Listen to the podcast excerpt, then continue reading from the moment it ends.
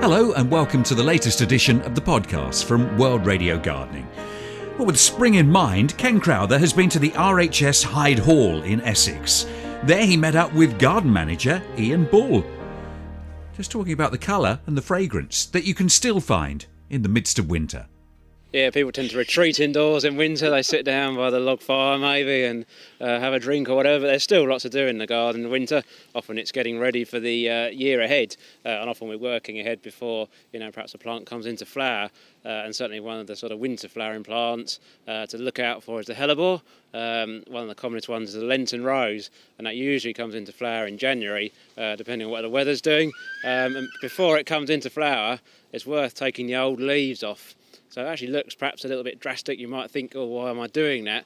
Um, but A, it's going to make it uh, make the flower look better. You'll be able to see the flower more clearly, and also by taking the leaf off, um, you'll reduce fungal problems because the hellebore leaf often can have a black It gets uh, a spot, blotch on it. it? Yeah, the a black a leaf spot, a leaf blotch. And if you take the leaf off, a new leaf will then come through the following uh, following season.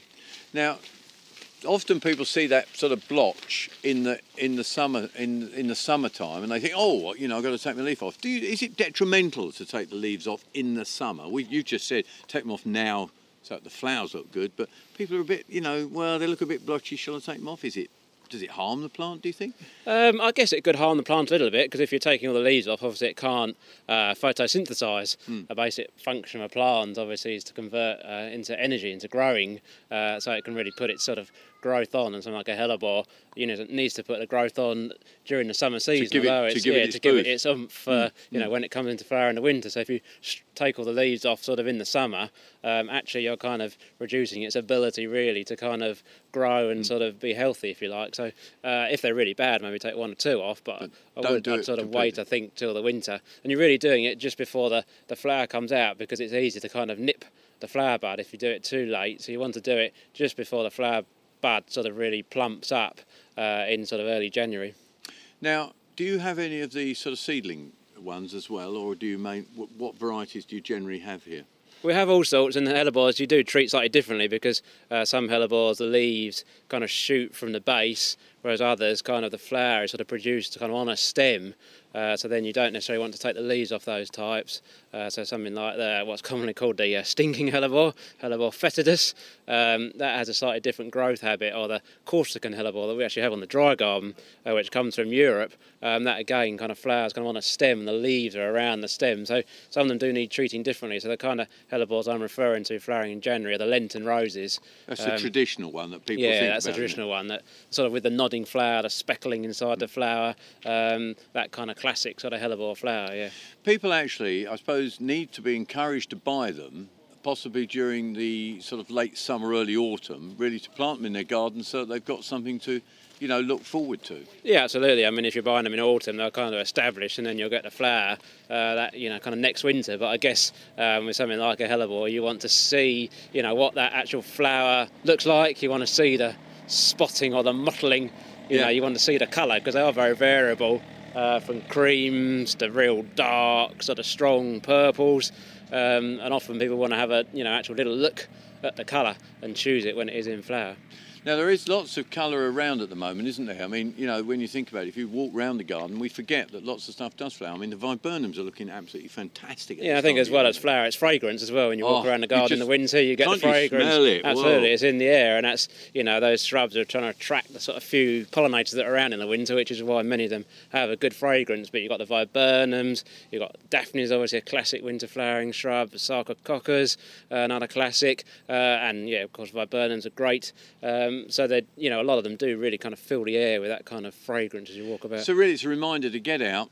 You label all your plants here at Hyde Hall, so have a good look at what is looking good, and then perhaps plant them in your own garden. Absolutely, and also think look at the structural elements. In the winter, some of the plants die back, but think about your evergreens, your conifers, maybe bamboos, uh, those kind of backbone sort of elements that really provide that kind of structure all year round. That fade into the background maybe in the summer, but in the winter they're absolutely key to kind of having a backbone to a good sort of planting.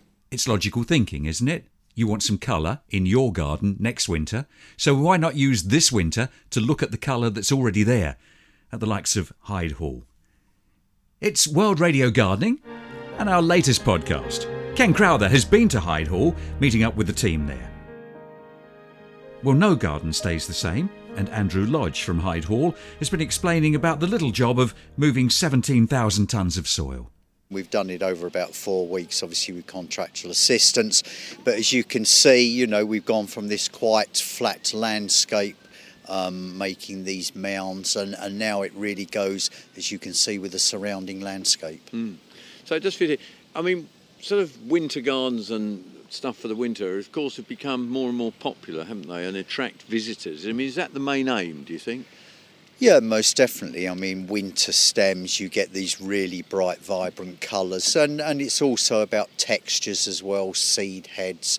Um, you know, I think years ago we all used to, you know, really forget about gardens in the winter, but now they're actually coming alive a lot more. So, what are the sort of plants we're putting in here then? Um, again, it's mainly with stem interest. Obviously, you've got your salix, you've got cornus, and then we got going into viburnums, we got trees with fruit. I mean, there's a huge range of malus. Um, obviously, we're holding on to a little bit of autumn colour with some of the liquidambars as well. Um, ulmus, medlars, because you've got the oh, fruits oh, as well. yeah, yeah, we've got some medlars planted already. So I mean, you know, they will just add, you know, interest and colour throughout the winter months. And then obviously going into bulbs.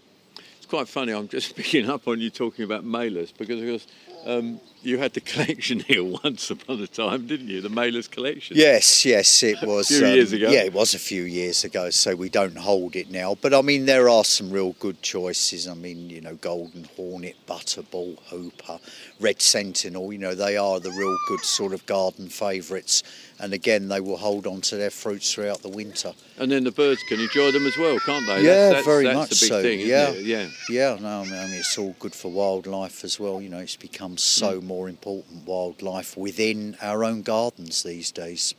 So really, you know, when you look at look at what you're doing here, you, you've got obviously the lake, which is fairly new. I mean, the lake's how many years old now?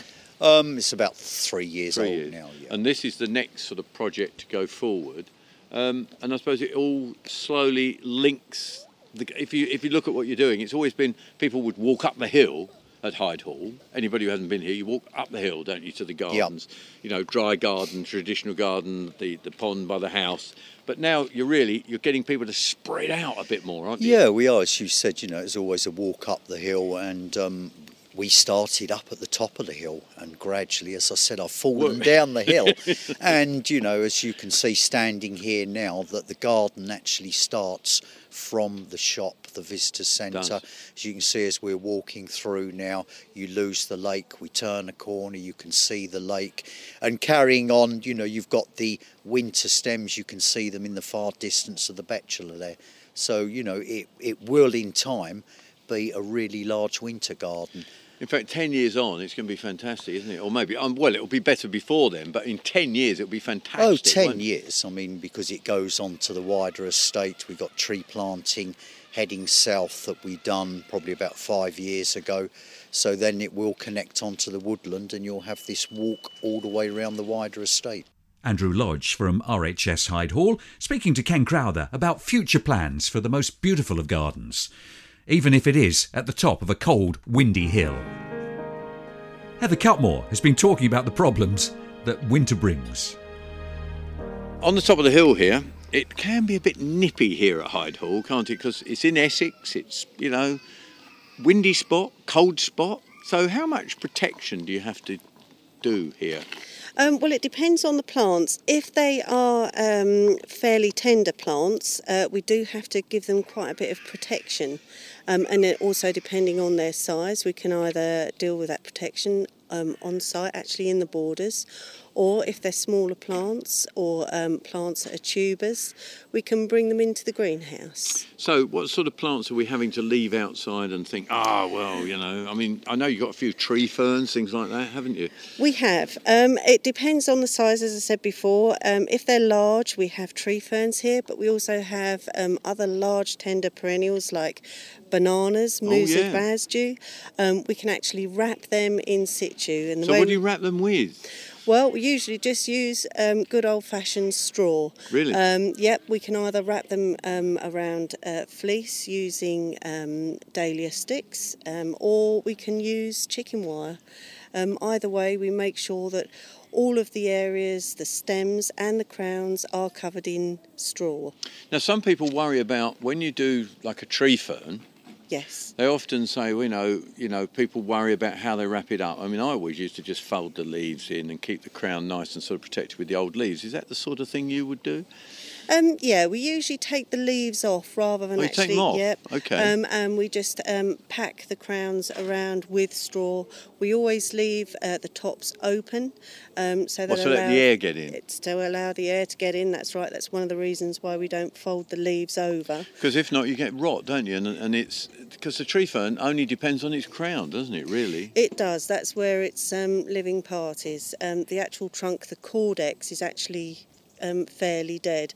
There is a little strand of um, roots that run down the centre and into the ground during the summer, but in the winter it tends to retreat well into the crown. So it's straw, leave some air to get in there. Yes. And generally that will work. Yes. Um, also, when it's packed with straw, it's very difficult um, in springtime to see when it's actually starting to grow. So, if you leave um, the straw uncovered and allow the water to come in, um, the tree fern can then start away around about March, April time unaffected. So, drought, it won't be affected by drought. Now you said you bring some things into the glass house. Is it a cold greenhouse or is it just some some temperature in there? Um, we have two types, um, but the ones that we tend to overwinter um, our perennials in are frost free. Um, these can be dahlias that we can uh, that are in tuber form that we dig out of the garden. Um, they can also be things like cannas and gingers. Um, we bring them in, we clean up the roots, make sure that anything dead and diseased is taken off, um, and we then pack them into fresh, clean compost. Oh right. Um, we don't water the compost at all until we see new life occurring in spring. New life will then bring on the new roots, and as soon as we see that, we then start to water. So we don't actually, although they're packed into compost, we don't water them until springtime. And then you can take cuttings as well, can't you? yes, as soon as we get some new growth, especially from the dahlias, that's when we start taking our softwood cuttings from any of the growth that starts to appear. I've seen you doing those, I know. So you Yep, do yep. plenty We of them, usually don't you? have, yeah. Um, we'll be bringing in around about uh, 50 different varieties of dahlias, and also about half a dozen different varieties of cannas and gingers. Now, some people would risk leaving those outside. You obviously don't. I mean, the thing is, with heavy Essex soils, which is where Hyde Hall is, it is a problem, isn't it? They don't It like it, do they? Yeah, it depends on your soil. Here we have quite heavy Essex clay soil, um, and it does tend to freeze around the roots, so therefore we bring them in. If you're lucky enough to have quite a soft, loamy soil um, that's free draining, then you can leave them out, but then I would still give them a bit of protection um, by a little bit of straw or pegging down a bit of fleece over the top of the crowns, and that should protect them. But heavy clay soil, no, we wouldn't risk it. So really, what we're saying is, although you know we're, we're into winter, we had a mildish autumn. It's Yes. still time to watch all those tender plants and see that you protect them. Yes, in fact, uh, with dahlias and cannas, you can actually wait until the first frosts, see that the top material has actually started to die down from the frosts, and that's when you can actually uh, start protecting them. Heather Cutmore from RHS Hyde Hall speaking to Ken Crowther with just a little help from a future gardener. Well, that brings to an end our winter visit to RHS Hyde Hall. No doubt we'll revisit during the course of 2016. And it brings to an end this most recent of podcasts. Thank you for listening to World Radio Gardening and come back to our website regularly.